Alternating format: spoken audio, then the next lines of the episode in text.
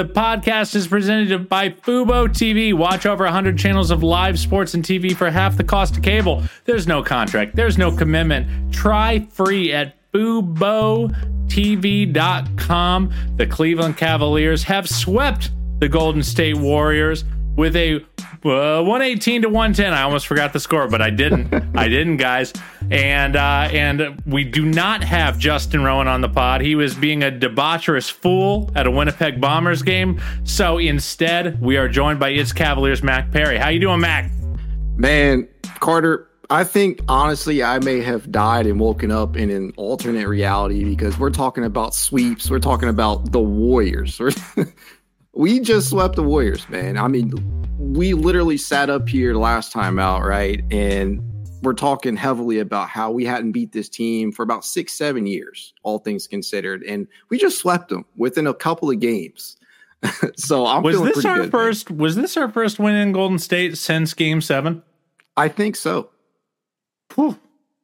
I mean, like it was funny. I, I, I was tweeting some so I was just kind of live tweeting the game, and someone got in my mentions talking about Evans' offensive game, and mm-hmm. I was like, okay, like yeah, he had had a rough game up to that point, but like just word to the wise, we're up twelve in Golden State, like that that doesn't happen for the Cavaliers. Um, so the fact that I they came out with with uh, yet another win, and it you we felt this way after the last game uh, mm-hmm. uh, hosting Golden State. We go, okay, now they figured it out, and then they backslid against OKC, but it kind of feels like they regained things. I do think it's a good matchup for them.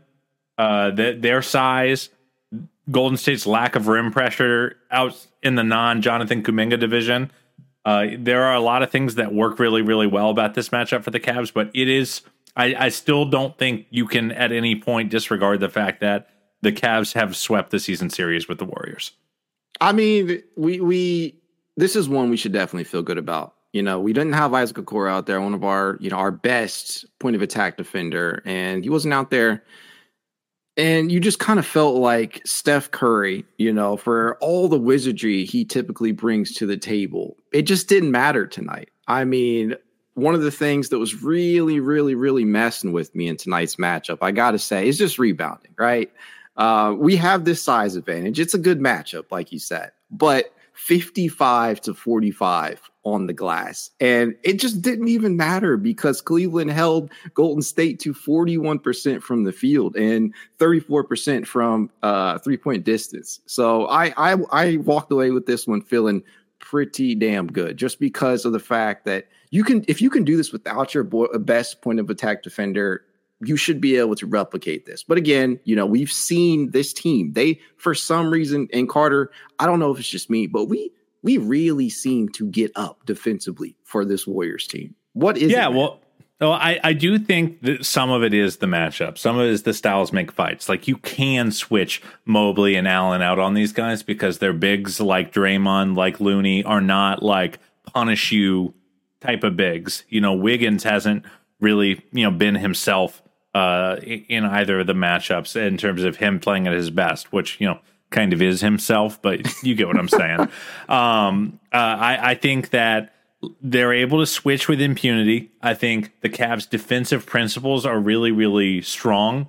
And you know, you look at a guy like Darius, who the last couple years is rated out as an above average defender, and it's not because his physical tools are so good; it's because he just doesn't mess up. And like so much about the goal about guarding the Warriors is just don't mess up. Um, and you know, and and hold still, be in the right spot at the right time because they need to pass the ball uh, so much to generate good looks. And the Cavs just, you know, it was a steal fest. The Warriors had 20 turnovers, which is like, it's just funny that darn near 10 years into this thing, the recipe to beat the Warriors is still just get them to hand you the ball a lot. I mean, we're talking. This is a game in which you know we had just turned the ball over 18 times, if I'm not mistaken, against OKC, and basically handed the game to him. And the Cavs in that first half, they seemed to play under control, especially Darius Garland, who I kind of want to talk about a little bit, just because uh, I felt like he kind of re- refocused and recentered himself tonight, man. So I-, I do have to ask you this, just because we've seen so much scrutiny in regards to Garland, and some of it is warranted, right? Uh, you know, he he has been rather careless with the basketball to begin the season. But based upon his start to the year, were you at least a little concerned about things in his regard? Uh, definitely, I was concerned. I, I, was concerned about the the three point volume, which you know he he took 12 threes per 36 in preseason, and then it just went right back down uh, once regular season started. Obviously, the hammy seemed to be bothering him. I still am kind of of the uneducated opinion that it still is. I mean, yeah. there have been a couple uh, fast break opportunities where I think last year he would dunk him, and even this year he was like he goes up to dunk him, and then he has to lay it in because he's not getting all dunk. the way up there.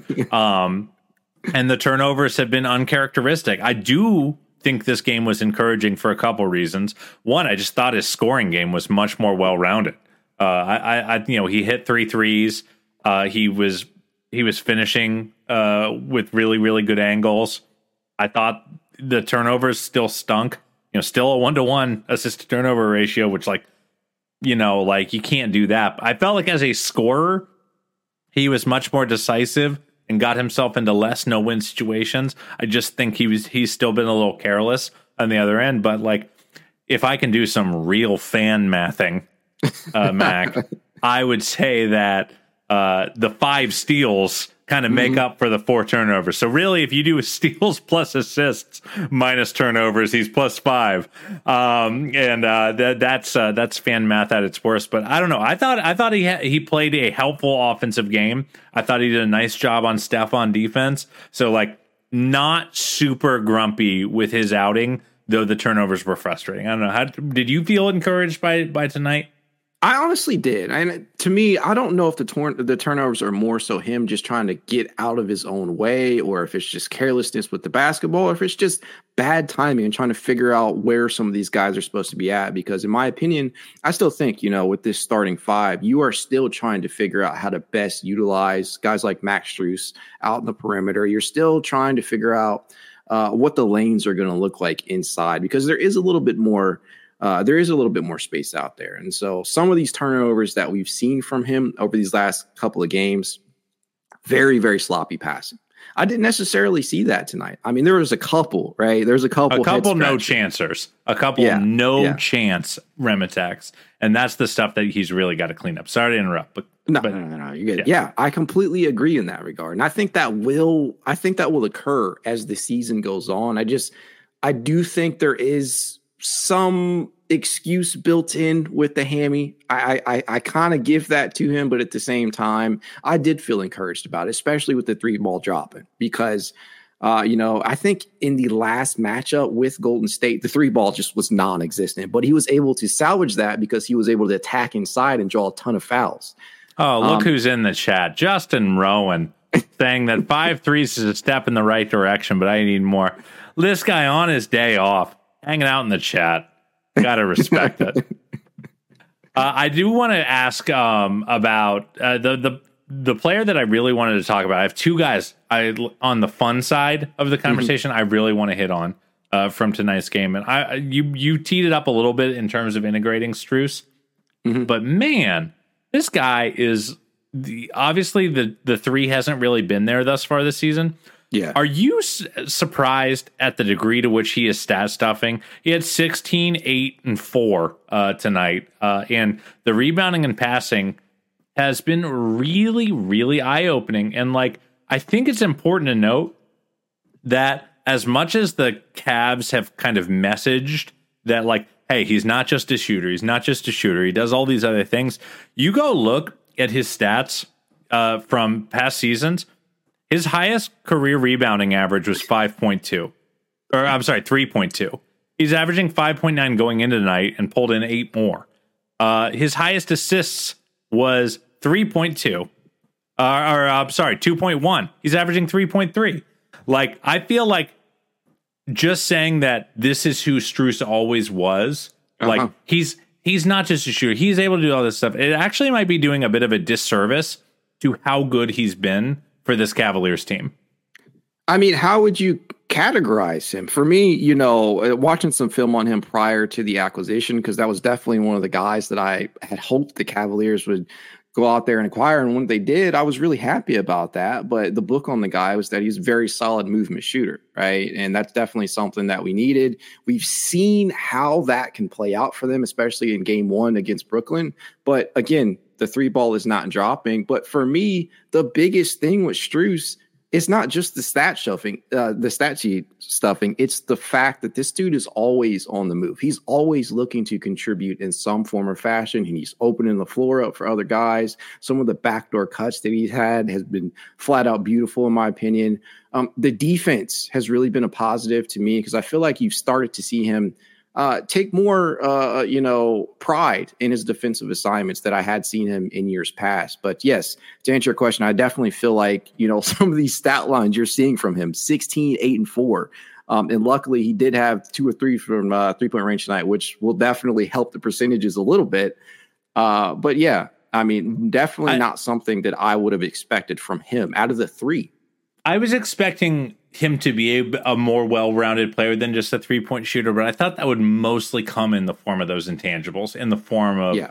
constant movement and you know the sort of plays that open things up for other guys that he doesn't get a, a, a tick in the box score for.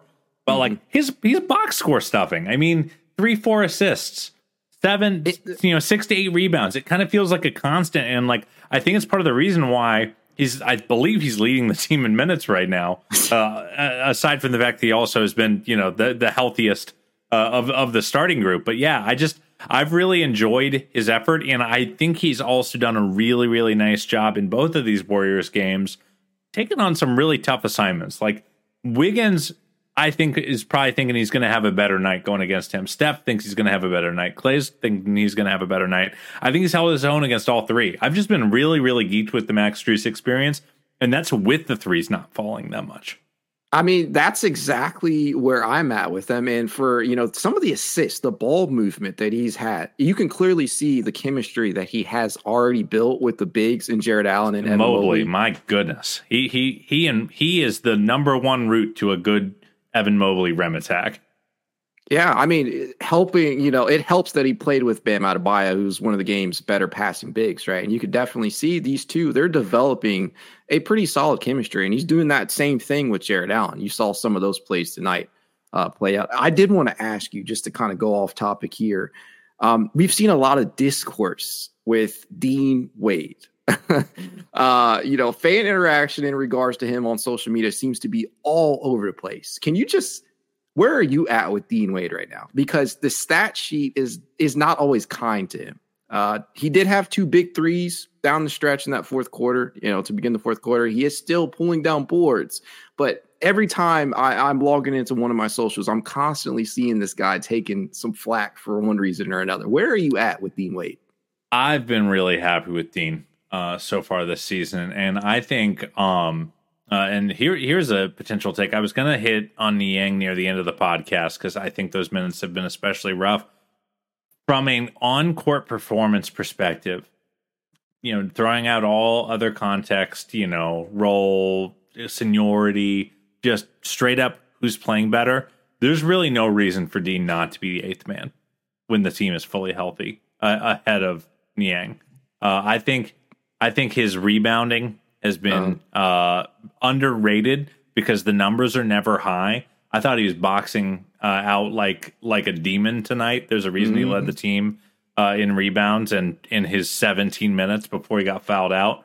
Um, I, and you know the three pointer, I just think is always going to be one of those things where it's like, okay, Dean is going to shoot well tonight, or Dean is not going to shoot well tonight, and it's it kind of feels like he's such a rhythm player on that side of the ball. But I think the the rebounding numbers have consistently been improved with him on the floor. He's one of those guys where the team rebound rate is really what you want to look at as opposed to his individual rebound numbers because a lot of times he's just clearing guys off the glass for his teammates to go get the easy board. You know, mm-hmm. almost letting the ball hit the floor because he's boxing out his guys so well. Solid uh, and positioning, yeah, yeah. And then I think as as a defender, he really is the best thing we have to throw at the you know the apex six eight six nine wings in the league.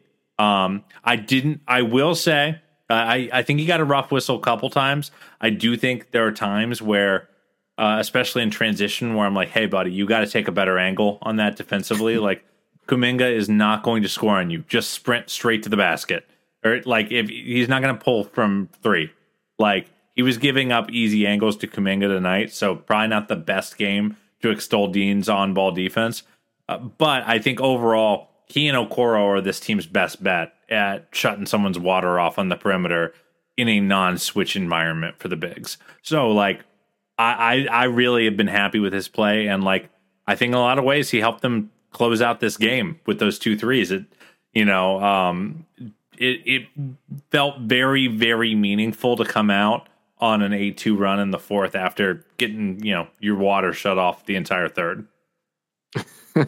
I mean, after the Draymond Green ejection, which completely just revitalized the Warriors, it seemed on the offensive end.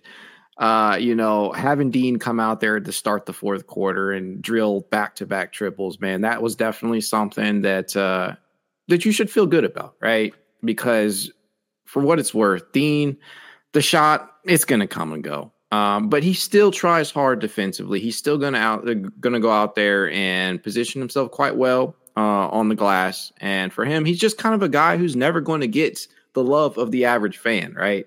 And so for him, I, I, I need him to have a breakout game because I'm just so dang tired of seeing this guy take so much, uh, so much crap. But well, I, mean, I think I think that's also kind of his job in a way, you know. Like, yeah he, he's going to get tough matchups. Um, he is not a high volume player, so his box scores are never going to, you know, pop. But like as an eighth man in a rotation, you know, I, I said this earlier, but not messing up is almost more important than excelling.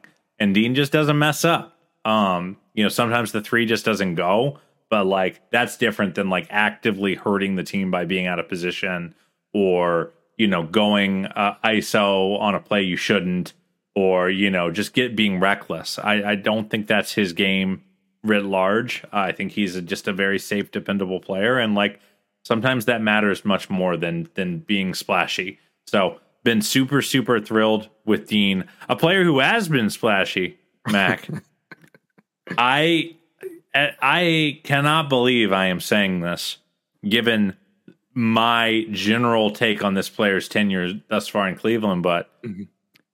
LeVert has been my ah, favorite Cleveland Cavalier this season. Uh, I mean, how can he not be? I mean, he. I think I heard you guys say this on the last pod. He, he just really looks like the guy who who looks cool, calm, and collected this season. One of the only guys who's been that way outside of Donovan, right? Um, he's playing two way basketball. Oh my god, it's beautiful. Um, and I think I heard him say it a little bit tonight. The defense definitely fueled the offense, right? Um, when anytime he's out there and he is got it going, you can't help but feel good for the guy just because you know what he can be. You know what he brings to the table. He brings a lot of playmaking to the table. Obviously, he feels comfortable in isolation sets. Um, was not prepared for the spot up shooting uh, that I've seen out of him, which has been great. Uh, but yeah, man, I, I, I feel really really good about LeVert. The only thing the only thing that I question at this point in time, and maybe you can help me out with this a little bit. He's routinely playing 30 plus minutes off the bench right now. Is that sustainable? Does that does that scare you at all? I think that's kind of a byproduct of a couple things. I think it's a byproduct of Ty Jerome uh, being hurt and Isaac Okoro being hurt. And then when those guys weren't hurt, Darius was hurt, and sometimes Donnie was hurt. Um, I I think I do think he is playing well enough to warrant 26 to 28 minutes a night mm-hmm. right now. Um, and I do think JB has some levers to pull to get that number back down.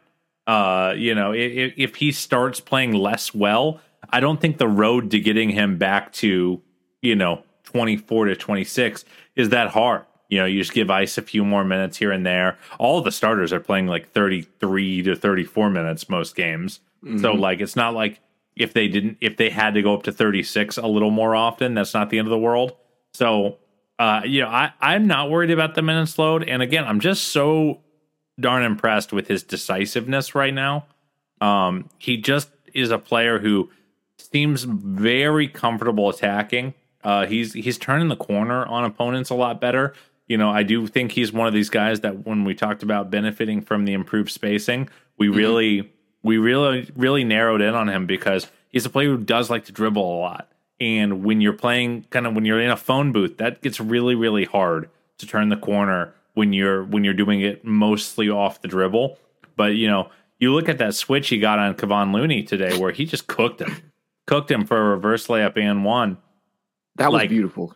I just don't think he was getting past guys that way last year, and I don't think it has that much to do with Caris. It has a lot to do with the environment Caris was in last season, where you know he's because like the reality is last season if Caris was on the floor and ISOing, it mm-hmm. probably meant one of Darius or Donovan was sitting, and it probably meant that there was only one shooter on the floor. So, um, so like I just I've been so I've been so impressed by his his attacks. Uh, his free throw drawing has been really really good.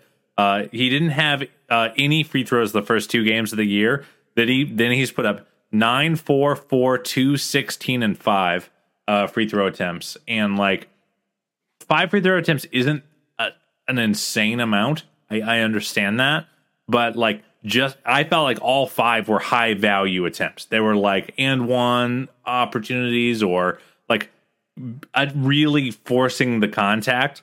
Um, and then on the defensive end, I think he's been really, really good. I mean, he's always been a good active hands steals guy. I think he's been sitting his stance a lot better this season uh, in isolation. You know, I don't think he'll ever be an elite off ball defender, but like mm-hmm. I just think he's doing his job, especially when the team doesn't have Okoro out there. So man, just I just never expected to to like this guy so much. I spent the entire entirety of last season, you know, using the square you know square peg round hole analogy. Mm-hmm. I never remember which order that goes in, but don't worry about it. Um, of saying like, hey, I I respect the guy, useful player, has mm-hmm. a lot of skills, but this team doesn't really need what he provides. Feels like this year, this team does need what he provides, and he just fits way better within this roster construction. I don't think anybody could beat you up about that opinion, though. Obviously, last year, just because it often felt like they they tried him out at so many different spots, right? And you kind of love the fact that he's so versatile. But I feel like obviously the added spacing definitely helps, but I feel like having a solidified role now actually helps as well. Like he knows where his minutes are going to come from. You can spot start him when you need him to, but I feel like he's playing confident basketball because he knows what his job is out there. Um, I've been really impressed with his two way play. Um, I think the, the the lockdown defense on Klay Thompson for me, the man to man right there. Even though Klay's lost a step, um, I don't feel bad saying that. Um, that that was absolutely beautiful. Uh, I, I, I love that. So he's getting it done on both ends of the floor, and I think right now he has legitimately. Correct me if I'm wrong, but this is just the way I feel. I feel like he is one of the Cavs' probably top five most important players, uh, just for the level of versatility that he offers? Um, I'm not sure I'm there yet. I mean, just I just think the starting five is the five for me right now. Fair enough. Um, because just Strus has been so important for them, and yeah. you know, I do feel like the thing, the reason I won't put him in there, even though I think he's probably 6th mm-hmm. uh, the reason I won't put him in there is I still feel like the team's ceiling is defined by what that starting five can do. Um, and I feel like this team is now good enough that we can focus on the ceiling. But I think the fact that Caris has been good enough to, you know, insert himself into that conversation, I think like is a real testament to him. You know, he and uh, it it sure is making the Cavs look good for not letting him walk this summer. You know, like and it, his versatility is just is I feel like what makes this what makes him so special for this team. Which is funny because I just wouldn't have considered him to be that kind of versatile piece coming in. I kind of viewed him as a as a straight up you know scorer um, uh, for the for the majority of his career. But you know wherever they've needed support from him, he's able to support just like we get support from our video uh, software. Support for this podcast. The following message come from Zoom. Half a million businesses connect using Zoom, a single platform for phone, chat, workspaces, events, apps, and video. Zoom enables real time collaboration for teams around the globe. Zoom, how the world connects. I want to talk about the bigs next, Mac. Um, and I want to start with a bit of an Evan Mobley offensive referendum because me thinks the narrative is swinging too far the other direction with him. Uh, I, every game, my timeline is littered with complaints about Evan Mobley, And in fairness, I you know midway through the third, I'm like, hmm, Evan's not having a very good game. Is And it the variance, like the back and forth of it all? I don't know, but I'm sitting here thinking eh, he's had a bit of a rough game. I get why people are complaining. Then I look at the box score; it's 19 points on 10 field goal attempts. Like, if that's a rough game, cool. Like, do you feel like it swung a little too far with him? I understand that the self-created stuff Uh huh. uh is is is not there but like i just don't know how much that really matters as long as he's able to succeed when he has advantage I mean, I honestly do believe it's like uh, the guy takes strays all the time, even in you know what the box score, which suggests isn't actually like a very efficient, good game from Mobley. I don't know what people are expecting. Like, you know, I, I say this all the live long day. You know, the the acquisition of Donovan Mitchell, right? It's a great thing, but what it did was it altered the trajectory of his development. It it, it forever changed how his development arc was going to go, and even while we may not have seen some of the developments that some people are really, really clamoring for, like the three point shot, right? Or a, a solid mid range jumper, things of that nature. The self created stuff, as you said, even though we haven't seen that stuff come with consistency, he's still finding ways to get the job done offensively, right? He's great. He's usually money around the rim. He's rebounding the basketball pretty well. He's still giving you that trademark defensive player of the year caliber defense. Uh, you know, but on the offensive end specifically, no, I just don't get people's like I, I don't get it. Like we go from one game, the guy looks dominant to the next game, the guy sucks. I, mean, that's get it Here, here's the thing i get it because you do want to see and, and we talked about it on the last podcast where you know uh, you're seeing him not go for the floater range shots. He's not going up as confidently from from mid range there are some there are some spots where you can go that's actually like he's doing that less or he's less confident doing that than he was as a rookie which you don't want to see. So like i won't say i don't get it. And i also think the way that the team talks about him uh, kind of begs these kind of expectations from from from folks. I just think I keep going back to I've already referenced this on the pod before, but Nekias Duncan on on the Lowe Post talking about Anthony Davis about what people want from him and expect from him. And if you're looking for, you know, 25 to 30 points of self-created points a game, you're just going to be bummed out. But you just just reframe your expectations a little. I care a lot more about Evans' play finishing and the way he's attacking with advantage than I do about how he can post up uh Draymond Green from the elbow. Like I like that's all well and good, but like right now I just want to see him make the right play. That's why on the last podcast I talked about the force that Jarrett Allen plays with, the decisiveness Jarrett Allen plays with, and the fact that you know Jared's been getting to the line a ton these last two games. Just by the second he catches it, he just goes straight at the rim as hard as he can. Um, uh, uh, someone in our Discord, DH mentioned he, he framed it really perfectly, where he said, "I I think Evan Mobley right now is cursed with too many options.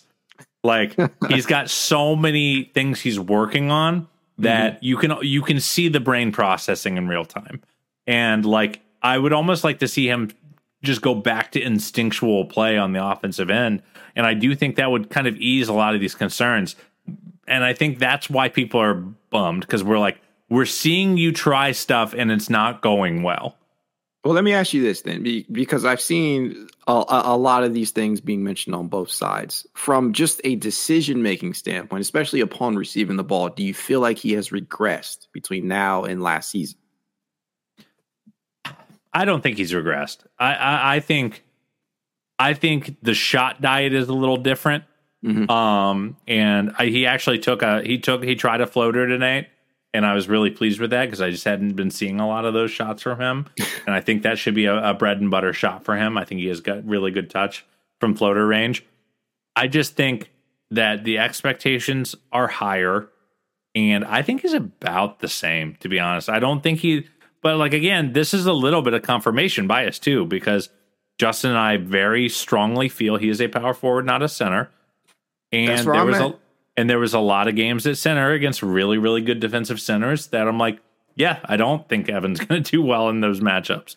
Like, well, that and they faced a lot of matchups in which guys can pull you out, right? If you're putting Mobley at the five and you're you're having to defend Chet, you know, a guy like that out there who can comfortably space the floor, that changes things a little bit with if you're moving him to the five. Because I've always felt like I too agree that I feel like he's more a four than a five, although you can get away with minutes uh, at the five for him. I feel like right now he is by far the best position for him is the four, and what is required from from him, especially from a defensive standpoint, when you have Jarrett Allen out there, is much different than what you might be requiring him to do out of that five. And so, I don't know. I, I just it's all over the place for me, but um, I, I kind of feel like he's still he's still at the same place that he was last year. And I just I, I, consistently see people suggesting that the guy has regressed. And I that's the part I can't get with.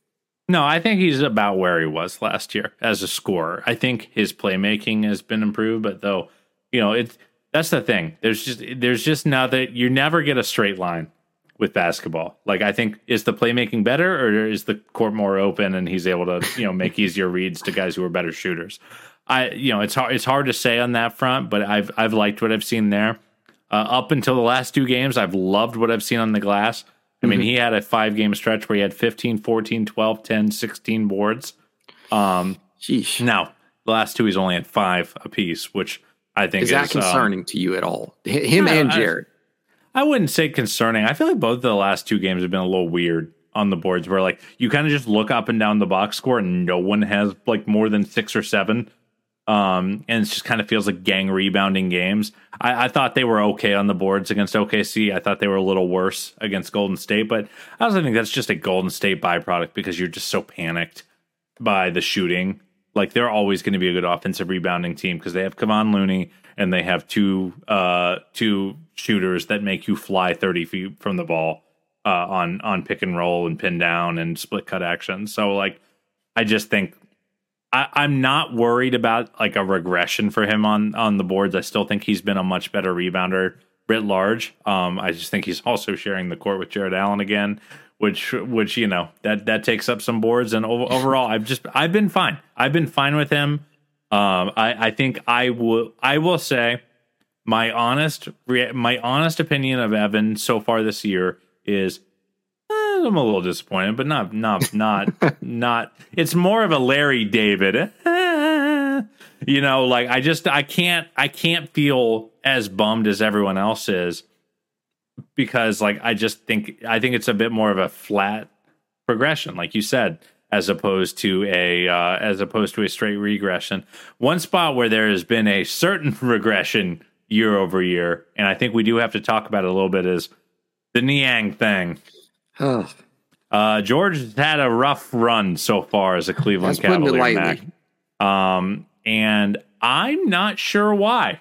Um, you know, like these are it's you know, you when you're trying to analyze it, you go, okay, is it a situation thing? Uh, but he's played on spaced offenses that Donovan Mitchell is the lead ball handler on and done really, really well. Um, so like what's missing what, in your opinion, is the cause? Do you think it's just a straight up a comfort issue? Do you think it's a if he just you know he's just a little cold right now and he needs to be hot to be helpful? Like how do you, how do you feel? How I feel? Okay, let me let me just put this in two ways here. First, with the offense, um, shooting twenty seven percent from three point range. That's that is not what we expected, right? Especially coming off of five straight seasons in which he's knocked down the three ball 40 plus percent each. Um, I honestly feel, Carter, that it is comfort. You know, I some of the shots that he's taken, the shot profile, this guy literally will run out in transition and pull up. That just does not seem like a shot to me that it is within his wheelhouse. The other thing that I absolutely hate from Niang right now, I got to keep it real I, I hate when he drives the basketball. I, I, it scares me each time he does it. I know it's probably going to result in a miss, but specifically in regards to the space, right? I feel like it's a comfort thing because the, the shot, I feel like if you can get out there uh, as a spot up shooter, he would be way, way, way more efficient. I just haven't seen a ton of those looks. Maybe it's the result of like the people that have been missing, the injuries, guys playing out of position and whatnot. But I mean, I, I'm just as concerned as everybody else. I do not believe it's just the shooting slump at this point. I really honestly feel like it is a comfort thing. I feel like the shot profile with him, they're not getting him shots, in my opinion, that he that he's most comfortable with. I don't know. That's just me. Where are you at with that? Um, you know, I was really hopeful that the return of Darius and Jarrett would be kind of a shot in the arm for him because I do think mm-hmm. those are two guys that are kind of built in a lab to make things easier on a guy like Niang. Like again, uh, Jarrett's vertical rim pressure really sucking defenders in, making them take that extra step. Like Evan likes to catch in the high post and jab and pivot. Like Jarrett just goes, and you know, for for a spot up guy, that that's great for for a guy like that. Um, you know, you're looking for it for Darius. You know, Darius is a guy who's going to hit it in the shooter's pocket a little more consistently, where you know you're not catching at your knees and having to get into a set shot. It still isn't there right now. Um, the the three point volume is his lowest since 2019. He's only taken 7.3 per 36. Um, you hope that comes up a little bit just now that the team is healthy and you know he has a little bit more space. Um, and you know, you just kind of hope that the percentages just level out. You know, I mean, he's he was missing bad tonight. Um, and like when a really good three point shooter is missing that badly, he's at twenty seven percent for the season right now from mm-hmm. three. And honestly, I'm surprised it's that high. Um, it don't uh, feel like it's that high. Th- then I think it's one of those things where you have to kind of balance how much you can ride it out um uh versus how much you just need to like play guys like Dean Wade more minutes uh, uh ahead of him because Dean I think you know if you're going to get 27% from the four you might as well play Dean um even if Dean's jumper is, is hit and miss because of the other things he brings in fairness I will say he has helped in some other spots I think mm-hmm. when he is isoed by when he's guarding big, strong fours, I think he's done pretty well. Julius um, Randle, you know, Julius. Randle. Yeah. I thought he did a really nice job on him. The rebounding is uh, the best it's been since 2018. He's averaging seven boards per 36, which is like a lot better than anything he's done the last four or five years. Um, you know, uh, the, the only other times he was rebounding that well was when he was playing nine, ten games a year um, early in his career. So uh, I, I think that I've been pleased with that. The turnover, he's not turning the ball over. That's nice, but like the reality is, you gotta you gotta hit shots if you're him because you're not going to be an elite defender. You're not going to be an elite rebounder. You're not going to be an elite playmaker. So it's like we just need you to get him up, and we need you to get him up and make him go in. And like that's like the worst analysis. I understand that. Uh, that's not sexy. That's not fun. Um, but to your point about the drives, like they can't. They it's one of those things too where even when you're in a slump, you just are not allowed to stop taking them if you're him. Like there was a play where he was running pick and pop with Darius when uh, Saric was out there tonight, and they they run it twice. They run two picks for him. First one doesn't really yield anything. Second one, he's wide open. Mm-hmm. Darius drags Saric that extra step. He catches it and he pumps and drives, gets stonewalled, has to give it back to Darius. Darius ends up having to make a cross uh, court pass to Strus in the corner, and Strus mishandles into a turnover. And it's like you have to shoot it when you're open. Issue? Is it, I, I, I, I don't know. I don't know because you could point at Darius for the same thing, where it's like, hey, like if you're open, you just have to shoot. But like, I don't feel like Niang is a guy who lacks for confidence based on what you hear about him. But like, at a certain point, you just like they just. He, I, I'm sure even he needs to see him go in. So like, I'm not ready to say like total disaster, but like the minutes have the minutes have not been good. They have not been good for him. I, I would imagine Niang would tell you that himself. Um, and I, I don't know. Uh, maybe maybe it's just maybe it's just a matter of getting used to his teammates, but like or getting used to there is maybe something uh, and this is pure speculation that I'm coming up with on the spot. Mm-hmm. Maybe there's something to he got very comfortable in Philly where you just don't have to move to get open to get open threes with Joel Embiid. In fact, you're probably better served just standing in that corner mm-hmm. and waiting for like because you kick out. Yeah, because the thing about Embiid and playing next to a guy like that is you can generate doubles from a set offense without having already you know garnered an advantage. Every other you know perimeter player, you have to like run an action for them to then you know uh, trap you or you know or send send help after you've beaten your man. Like Embiid, if he catches it on the block, someone's probably coming. So so so maybe that just maybe he didn't have to be a, a didn't have to move as much, and it was a bit more of just a you know hang in the corner and it will come to me and I will be ready. So maybe there's an adjustment period going on there, but like I, I don't know. Do you think he's adding enough like in other areas to continue to warrant the minutes that he's getting? I think that's the biggest question. I think it's probably a good thing for him that like Ice and Jerome are hurt right now. Uh, in ter- obviously not a good thing. No, like something he would be rooting for. But yeah. in terms of he, he, it's buying him some more. Like, there's nowhere else for JB to give the minutes to right now. Oh well, like, let me ask you this then, just because we keep seeing it suggested, uh, my friend. Um, can you explain to people why you like why you don't play a guy like Emoni Bates there? Just because that's where a lot of people seem to be pointing his minutes should be going to. I just think that's just. I just think that's a. This is a probably a mean mean way to frame it, but I think that's a decision you make if you think you're going to win like 35 games. Um, because I know that the hype train for Emoni is off the rails, and internally, my hype train for Emoni is going a little off the rails after his uh, after his G League debut.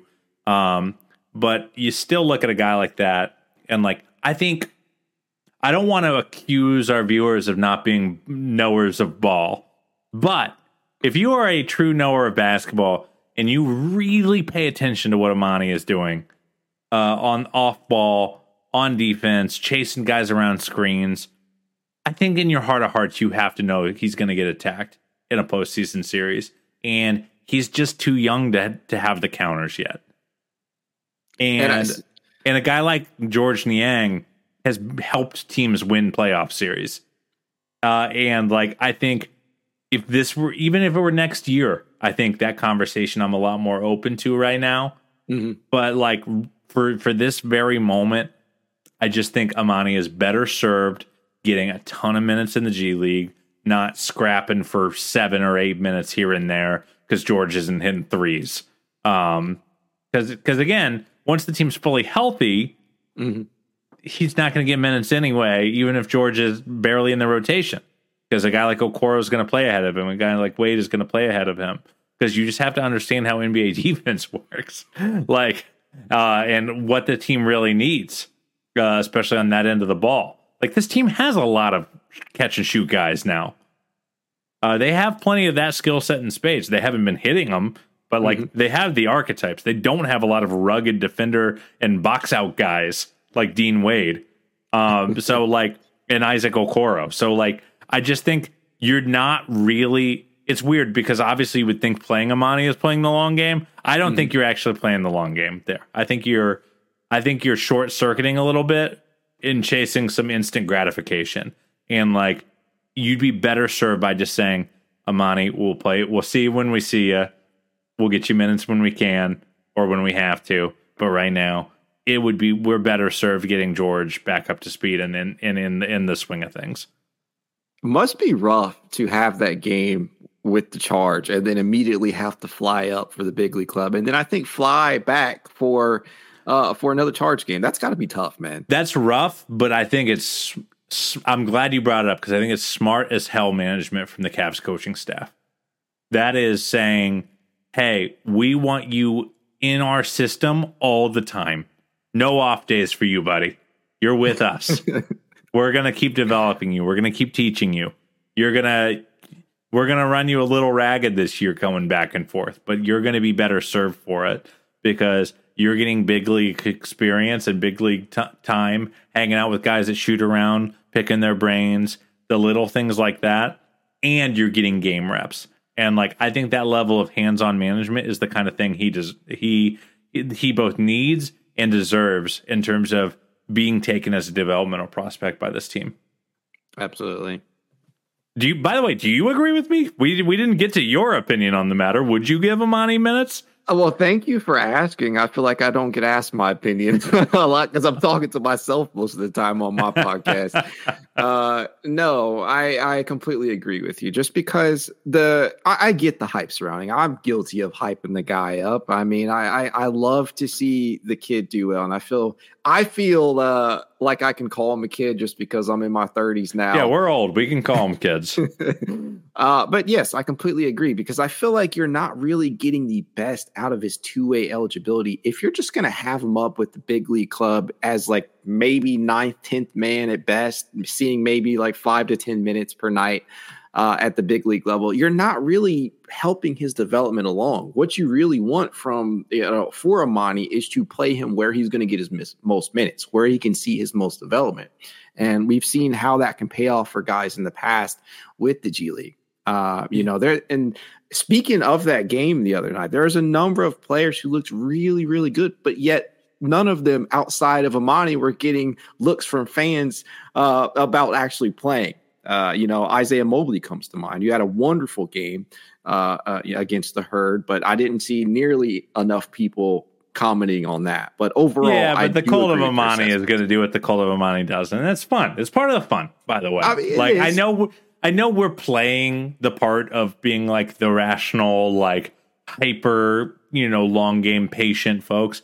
Like both of us, like every time Emoni checks in, I would argue we're both pretty geeked to see what's going to happen. Just even if it's one minute left. yeah, because the ups- one minute, dude, totally. The upside is there. The upside is there. So like, I, I, I really do get it. I get why people are hyped and want to want to see him. I just think like really, really put yourself in in JB's shoes. Mm-hmm. If you're one of those like it's malpractice. He's not on the main roster and in the rotation. Like, really put yourself in JB's shoes. Really think about what this team's goals are and realize that, like, I would play it exactly the way JB is playing it. So like I can't criticize. I mean, I can't either, but Carter, we have to understand that the average fan gonna. is like people are gonna. Yeah.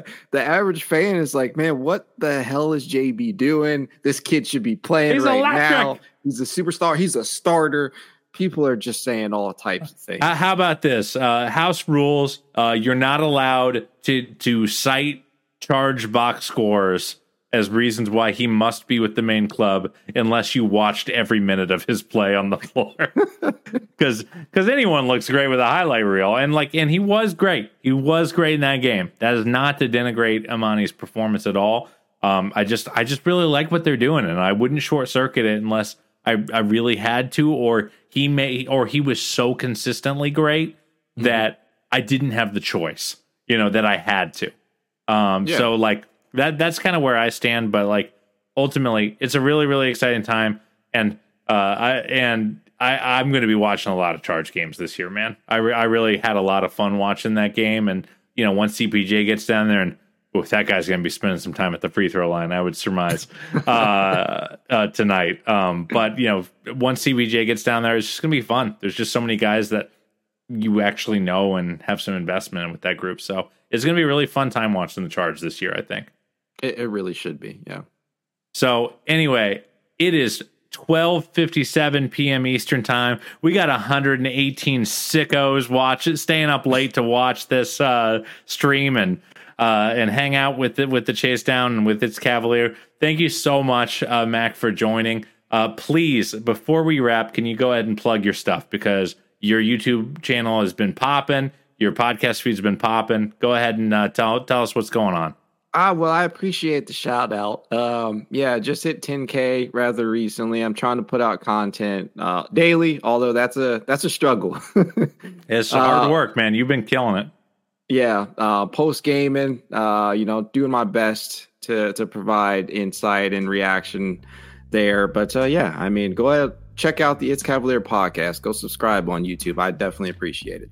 Yeah, Mack is going live after like almost every game, uh, which certainly the Chasedown does not do. So if you're if you're thirsting for some post game content, please uh, please go check out It's Cavalier. And if you are a Chasedown podcast fan, thank you so much for, for your continued patronage for listening. We got a few uh, folks uh, sending re- five star reviews uh, for invites to the Discord. So please do so. Send a re- review to chasedownpod at gmail.com and we'll get you an invite. Thank you so much for listening. Uh, be sure to subscribe, unsubscribe, resubscribe. Be sure to cook those books. Thank you so much for listening. And as always, go Cavs. We'll see you soon, Justin.